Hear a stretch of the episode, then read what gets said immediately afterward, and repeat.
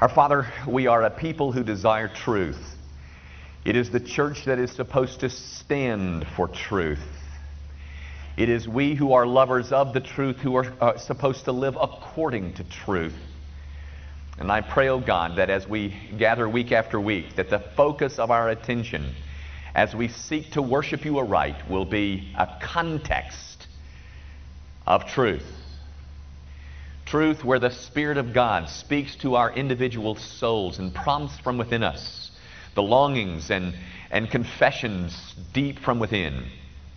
Oh God, if this pulpit errs, I pray, Father, that you will stop up the ears of your people such that they would never hear anything but the truth. And Father, if this pulpit becomes a place where heresy is spoken, where your word is undercut and dishonored. Might the one who stands behind it be smitten. Might he be removed from the very presence of these people of yours. Because we are a people who not only long for truth, we desperately need truth. And there's nobody else, there's no place else that is telling us the truth it is the church, O oh God, that is supposed to be standing squarely and firmly and consistently on your word. Might that be said of us here at Gracie Van? Our Father, we thank you for the providences of the kind providences of the past week and pray that those gentle reminders will stimulate us to higher levels of commitment to Jesus Christ. We are a people who have been somewhat deluded by the quest for success. And we found that it did not bring us what we had hoped it would. And so many of us in this room want to live our lives significantly as opposed to successfully. We want to count. We want to matter. We want to have meaningful lives. We want to leave behind us a heritage, a home, a, a, a family that within has been inculcated a commitment to Jesus Christ and His Word. Father, use us. Raise up an army of men and women here who are eager to be laborers in that field that are so white unto harvest. And I pray once again, Lord, that every person here might be burdened, burdened with a sense of oughtness for reaching men and women who, if they die this afternoon, will spend an eternity in an unspeakable condition, separated from God, known as hell. Father, for those of us who've been delivered by your grace, we bless you and worship you and praise you. Your loving kindness to us is better than life. And I pray, Heavenly Father, that our worship service today, you will find a different spirit. A group of people who know that they've arrived in this room not to be consumers, but to be performers. We are here, O oh God, to please the audience of one. And when we leave, we, we pray that we will sense that we have done well in the presence of our Almighty God. Father, accept our gifts. Some are larger than others, but that's not the issue. The issue is the condition from the heart of the heart from which they flow. And I pray that our hearts might be right. That we might recognize that all that we have, we've been given by a gift. That there's no abilities to make wealth that we have that you didn't give us. And we are sharing, we are giving back only a small portion of that which you've entrusted to us. For many of us, it is nothing more than an act of stewardship that we give. It is not that we're trying to impress anyone around us or meet any kind of budgets. We're trying to be faithful with all that you've entrusted to us. We make our prayer this morning in the name of Jesus Christ the Lord. Amen. Thank you. To um, the book of Psalms. Now, that's not what's printed in your bulletin, and I know that, but uh, just stay with me for a minute. And while you're finding Psalm 29, I want to just mention two quick things. First of all, do you remember back on the 11th on our anniversary, um, I s- closed our sermon, our, our, our, service by saying there are two things that I want to spend my, my life um, leading us toward as a church. One of them was where we aimed most of our, or more of our resources outside of us and into a world that's lost and dying. The other one was to build and to, uh, to see established here a, a climate of burden for lost men and women. Well, we're going to begin to work on that, and uh, in the next 10 years, we hope to see some, uh, some fruit of our labors. But we're going to, uh, if you've taken my systematics theology class, listen up for a second. If you haven't, uh, there'll be another one offered in July sometime, we'd love to invite you in there. But there's a part of that systematics class that is so difficult. If you've been in there, you'll remember it. It's the, the antinomy between God's sovereignty and man's moral responsibility. You remember that discussion? Remember the book that I tried to promote was J.I. Packer's Evangelism and the Sovereignty of God? And remember that? Well, we're going to take um, six weeks or so to study that book in a small class. First of all, you need to have gone to systematic theology. But um, if that interests you, uh, the week after spring break, which will be about the third week in March, we're going to start a class here and um, just discussing that grand and glorious issue about evangelism and the sovereignty of God. If you're interested in that, let me know. And then um, there's an insert in your bulletin. I won't be using this this morning, but I hope you'll take it with you because it'll be in your bulletins next week as well. Um, sometime across the week, read this. Just give it some prayerful consideration because what we're going to talk about next week will be this. Um, but I, I, hope you'll be prepared, or it'll better prepare you if you'll read it this week and come in here next Sunday having already read this so that I don't have to read it to you. I know you don't like to be read to. Well, most of you know that we're in the midst of a little uh, mini series, probably four weeks or so, on the subject and topic of worship. And last week you may recall that uh, I tried to offer you a new paradigm for worship. A paradigm that said this No, you're not the, um, you're not the, the, uh, the audience, God is the audience. And um, that would make you, if you're not the audience, what are you? That would make you the performers. That is, that you have not come to watch performers, you have come to perform. You have not come to critique, you have come to be critiqued by the grand celestial audience of one, which is God. And um, then my role is simply to be a prompter for you as we try to worship in a way that's acceptably pleasing to the, to the audience that uh, examines us all, even this very moment. One of the texts, uh, I mean, the text that I used last week was um, in Genesis chapter 4. But here's one in Psalm 29. I just wanted to read you these first two verses of Psalm 29, which were really by way of reminder. That's all this is. This is just trying to get us uh, rolling as we go to the, the second part of the series. Look at these two verses. Give unto the Lord, O you mighty ones, give unto the Lord glory and strength. Give unto the Lord the glory due his name. Worship the Lord in the beauty of holiness. Do you see what the psalmist did there? Do you see the leap that he made? And for him, it was a very simple leap. Give unto the Lord, give unto the Lord, give unto the Lord, worship the Lord. You see, he would use those things as synonyms. He would say, giving unto the Lord, giving unto the Lord, giving is worship. And that's what I was trying to say last week. As I, as I pointed out, that Cain and Abel both brought things. They brought things into the presence of God that they could give. And that, ladies and gentlemen, is the essence of worship. What you and I bring to give unto the Lord. Now, the text that I announced is one um, that, that, that, we'll look at in a second. Well, I, I tell you what, let's look at it now. Uh, in Mark chapter 12, because this is really going to be my first point. So if you can find Mark chapter 12, and we're going to introduce some new material at this point. But before I even read that, I got a, I got a Bible quiz for you. Okay? Don't you love those? Uh, you know, you want to so desperately pass a test. Well, here's one that I think, well, I don't know. I don't know. We'll, we'll see.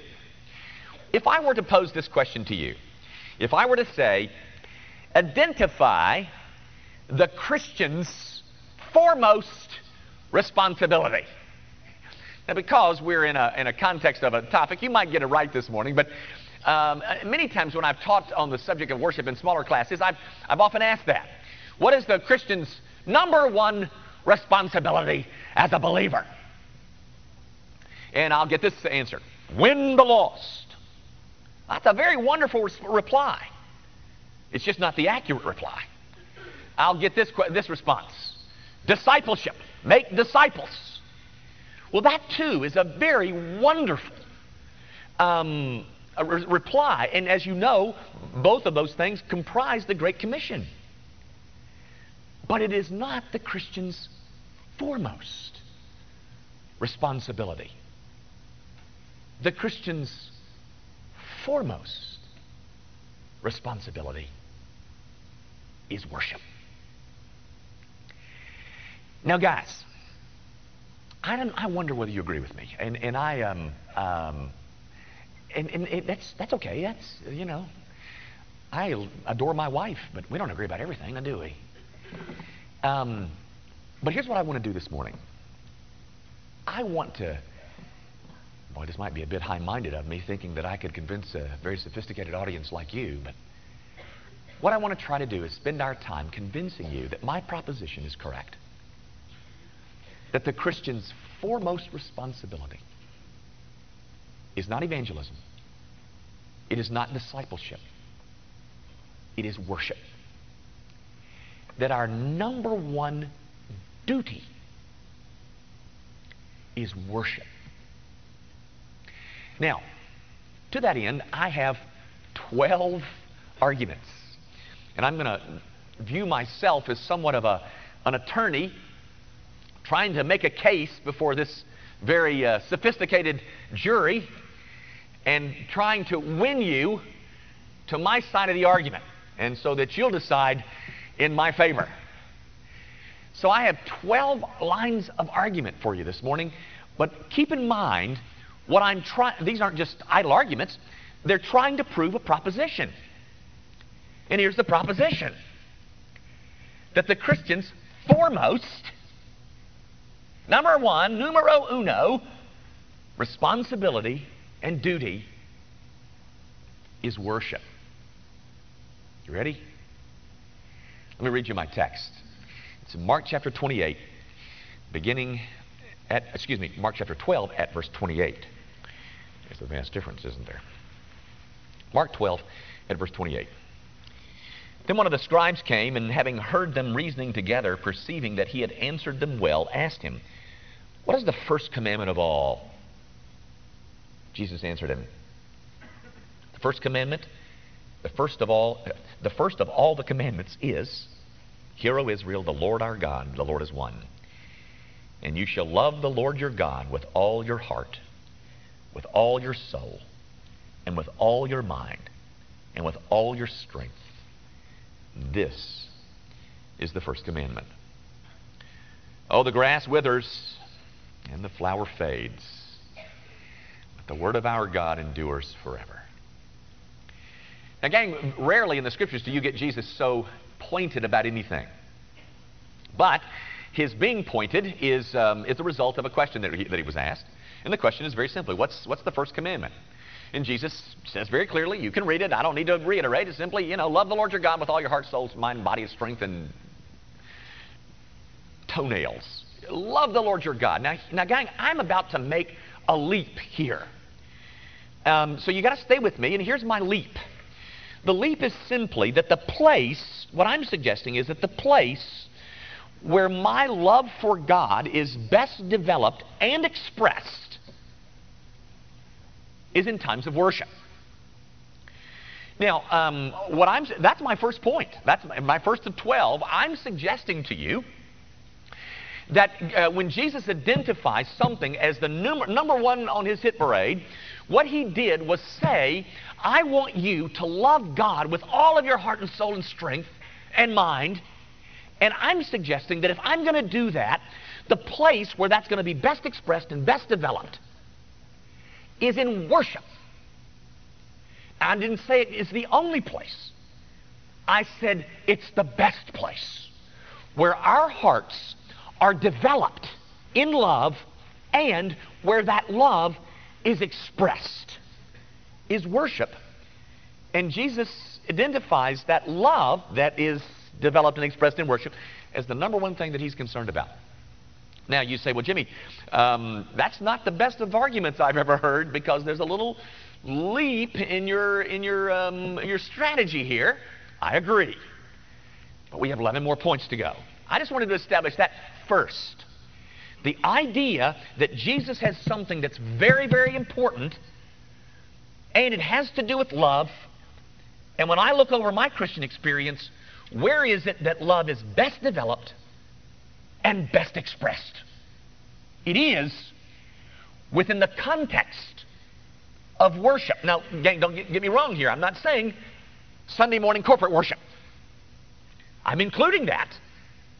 But I'm saying acts of worship which can be private and corporate. We'll talk about that more in a little bit. But that's my first line of argument. Let me give you my second one. Well, we're going we're gonna race through the Bible this morning. But I think you know a little bit about the history of the Old Testament. The uh, first book of the Bible, of course, is Genesis. It is a book of beginnings.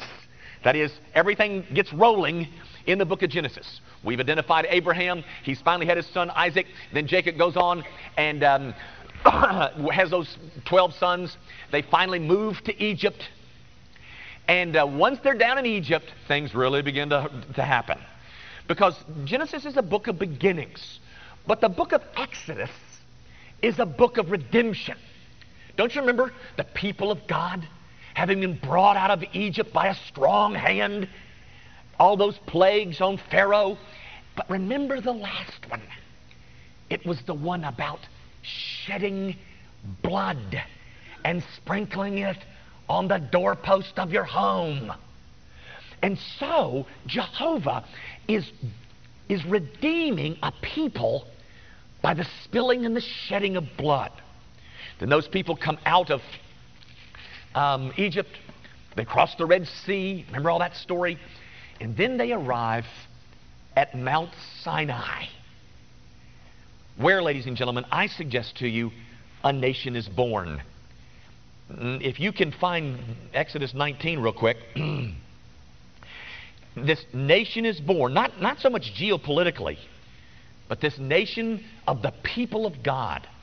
I'm in Exodus chapter 19, verse 5, where we find this. Now, says God, now therefore, if you will indeed obey my voice and keep my covenant, then you shall be a special treasure to me above all people, for, the, for all the earth is mine. He is bringing into existence a people that is His.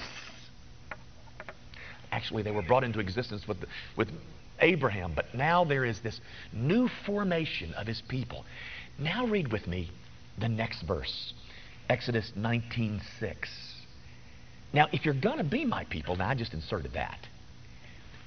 And you shall be to me a kingdom of priests and a holy nation.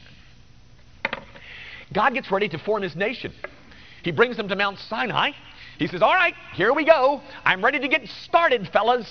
And you're going to be my people. And if you obey me, you will be a special treasure to me out of all the peoples in the earth because all the earth is mine. But this is what I want. This is what I have in mind for my people. They shall be a kingdom of evangelists,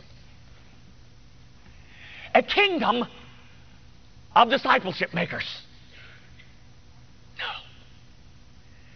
They're to be a kingdom of priests. Ladies and gentlemen, that theme is found in the book of Isaiah. It is found in the book of 1 Peter. It is found in the book of Revelation that we as the people of God are called to be a kingdom of priests.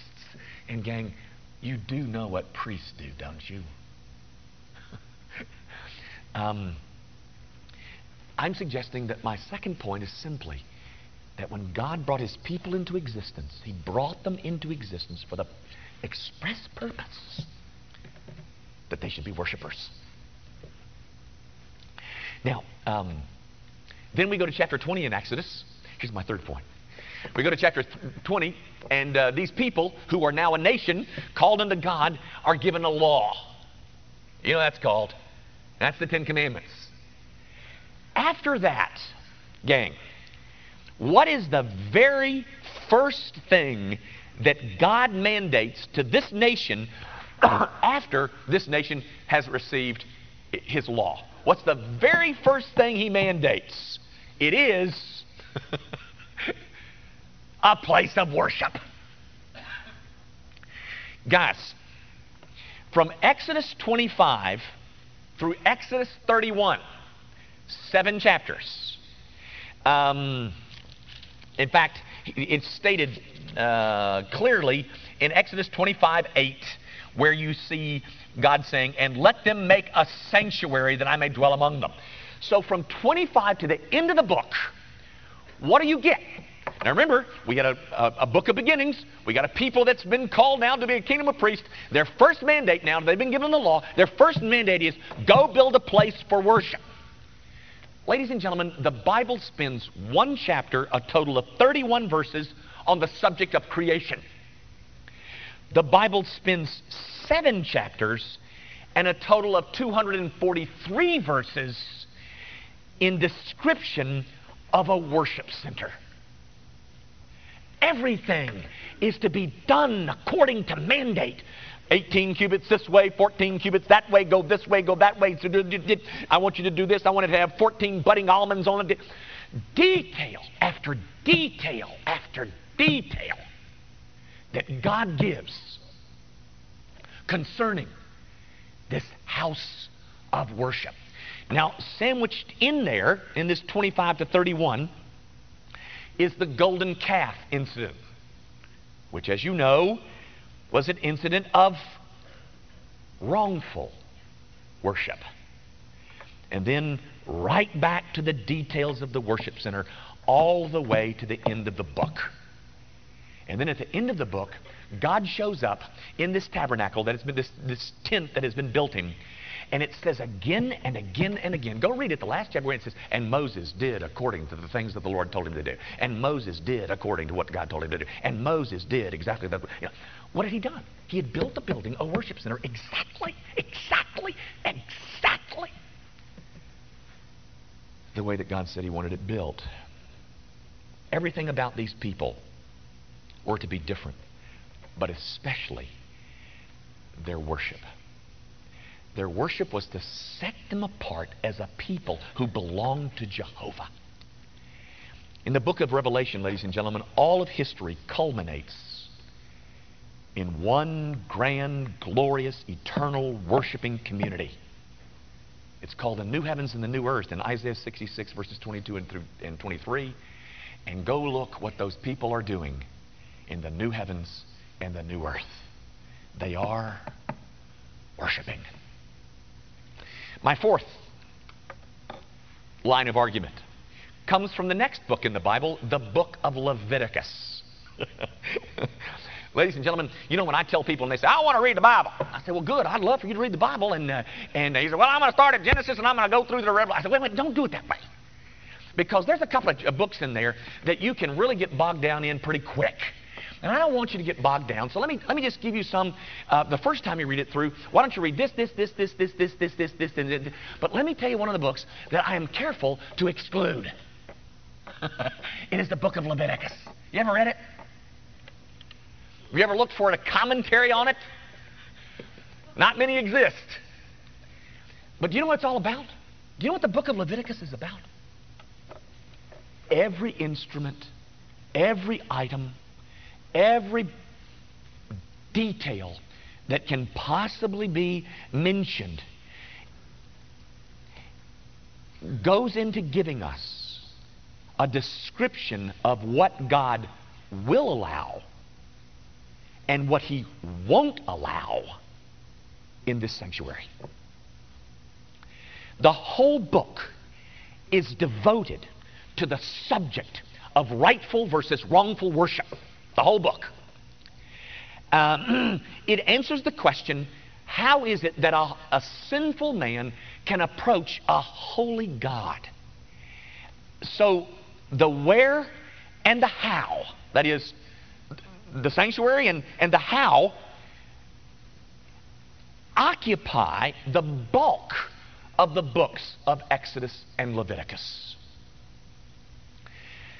Fifthly, the Ten Commandments. Uh, we know the Ten Commandments. You know, I've, I've often wanted to say, how many can name all ten of them? And uh, in an audience like this, I wonder how many people could name all ten of them. But you know what uh, the first one is, don't you? Um, you shall have no other gods before me. That's a command about worship. The second one, you shall not make for yourself a carved image. That's a commandment about worship. The third one has to do with taking the Lord's name in vain. Uh, I think you could probably say that too. The fourth one, remember the Sabbath day to keep it holy. The first four commandments of the ten are designed to direct you in your worship. The other six have to do with other things, but fully 40% of the commandments are given to us so that you and I would know how to rightfully worship. Um, number six. Uh, did you know, if you can find John 4, John 4 is is a passage that's often mentioned when it comes to worship. But there's just one little item that I want to point out to you. This is where Jesus meets up with the woman in the well, and Jesus finally figures out who she is, you know, or not finally, he figures out who she is and exposes her. And after Jesus says to her, You know, you got seven husbands, woman, and she said, Ooh, I perceive that you are a prophet. Well, good for you, lady. You know, I perceive, you know, well, good. Yeah, yeah. He just read everything about you. You know, he must be something. And she says, I have a question for you. Uh, some people say we should worship on that mountain. Some people say we should worship on that mountain. Which mountain do you think we should worship on, Jesus? Could you possibly tell us? So, I mean, what she's trying to do, ladies and gentlemen, is just skirt the issue. She's trying to shift the heat just a little bit off of herself, having been discovered as a woman who has seven men that she cavorts with.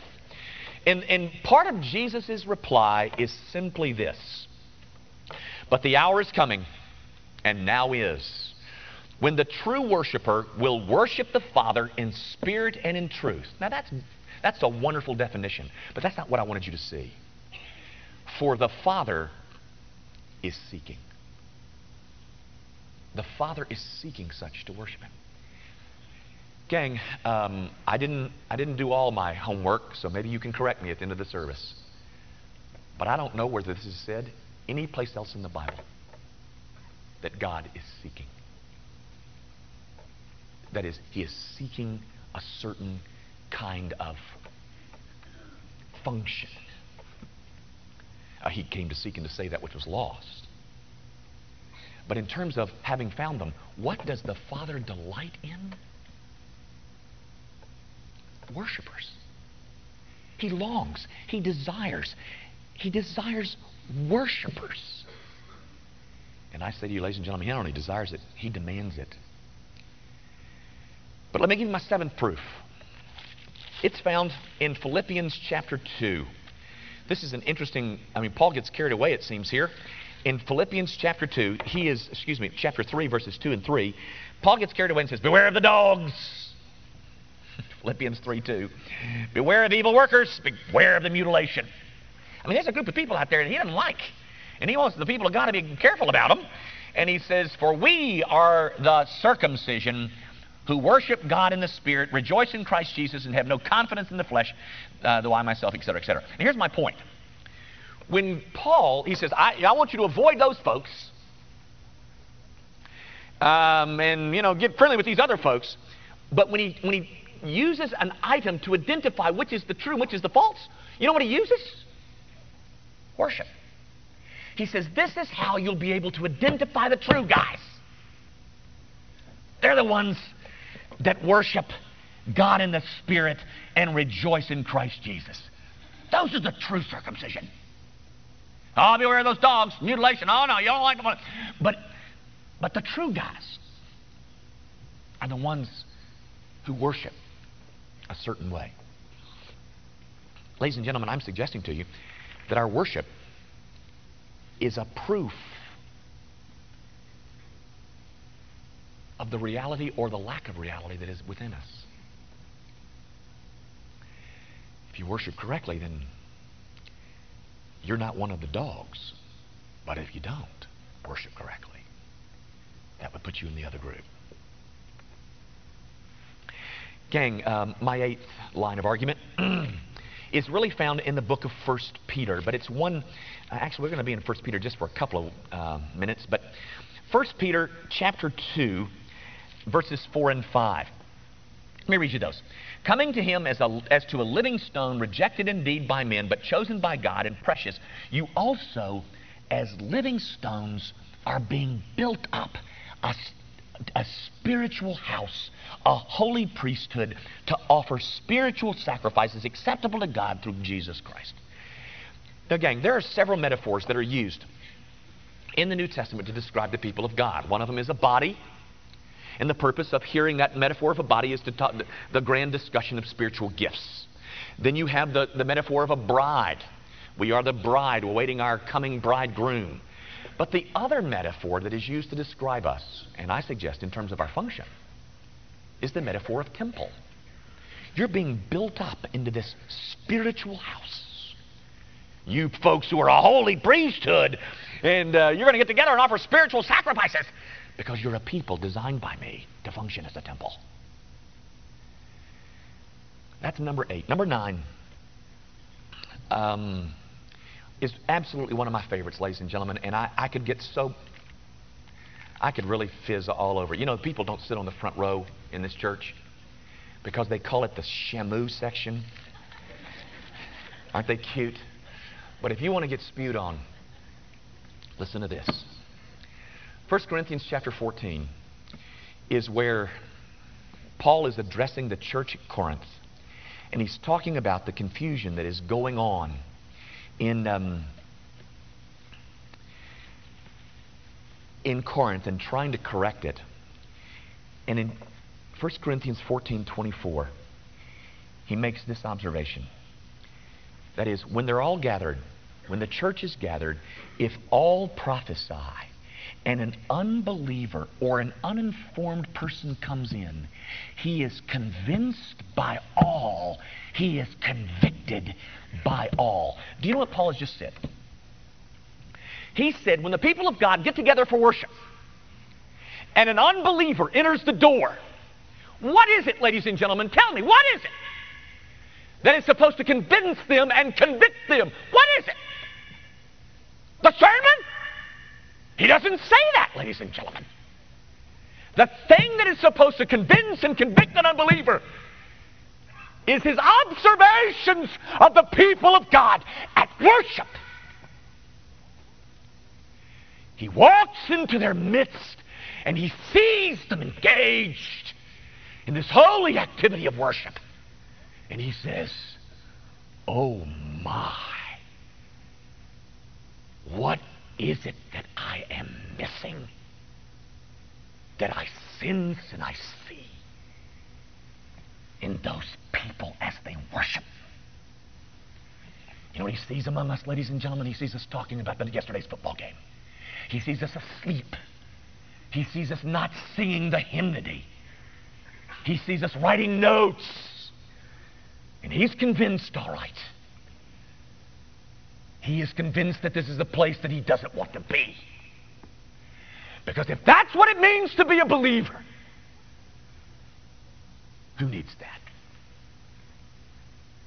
What he's supposed to do, what he's supposed to find among us, is a people so engaged, so serious about their worship of God,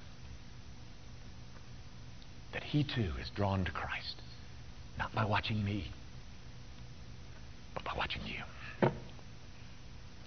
It's called, ladies and gentlemen, doxological evangelism. As the people praise the living God, unbelievers are convinced. Yep, there's reality to this. My tenth line of argument, and I've got to hurry, is really found in Luke chapter 7.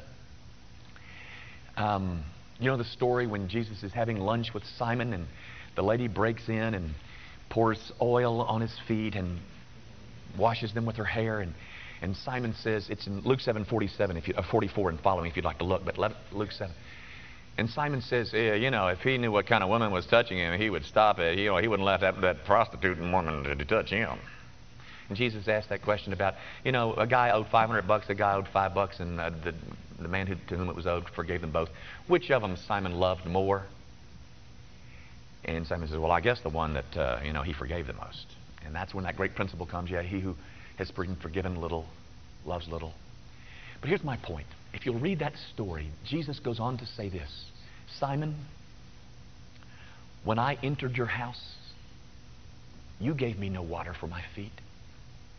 You gave me no towel for my hands. You didn't wash my feet. You didn't display any love for me.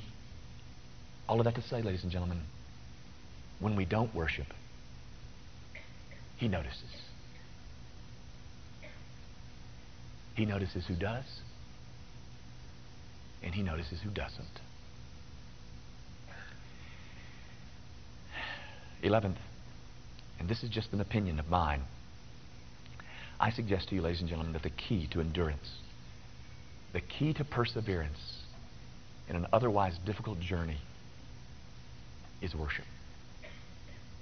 The thing that keeps us standing upright is worship. Here's my final argument, number 12.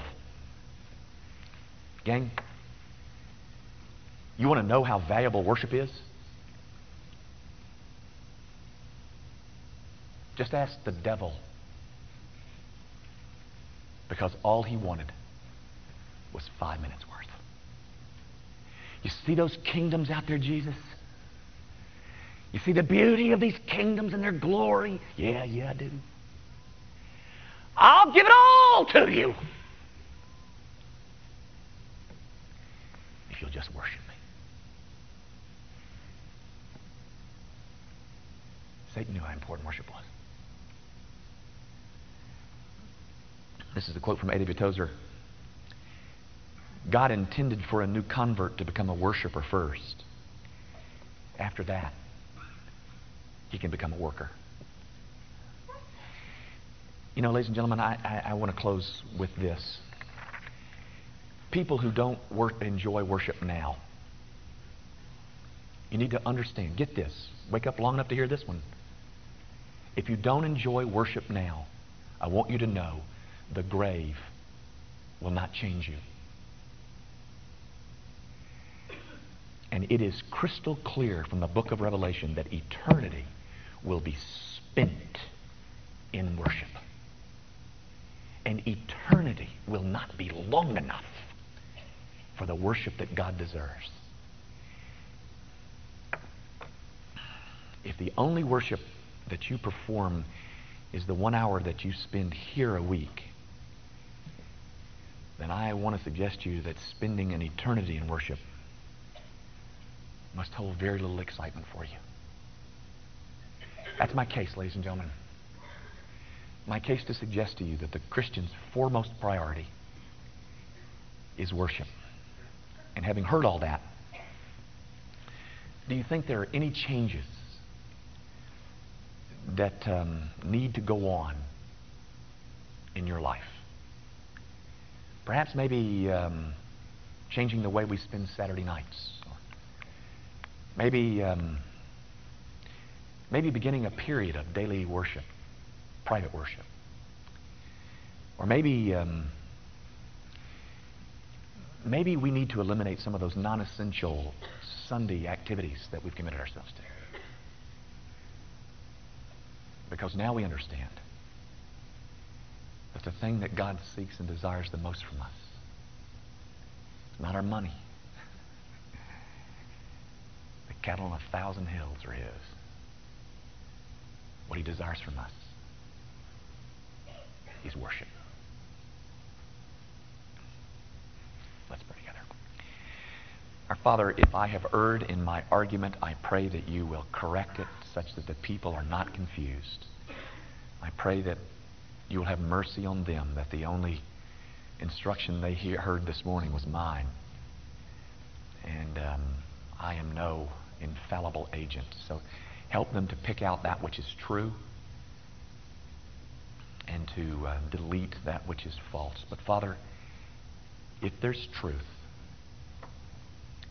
I pray that you will bury it in our hearts, that it will begin to bring forth fruit in how we worship, how we prepare for worship, how often we worship, what we do in worship. Might all of it prepare us to be people who worship in spirit and in truth. So that the Father can find us doing what he so desires to see us doing. Father, if you've led people here today who have not yet met Jesus Christ, who don't know what it means to trust in Christ and Him alone for their salvation, I pray, Father, that in something that was said or sung or prayed, that they might sense that there is reality.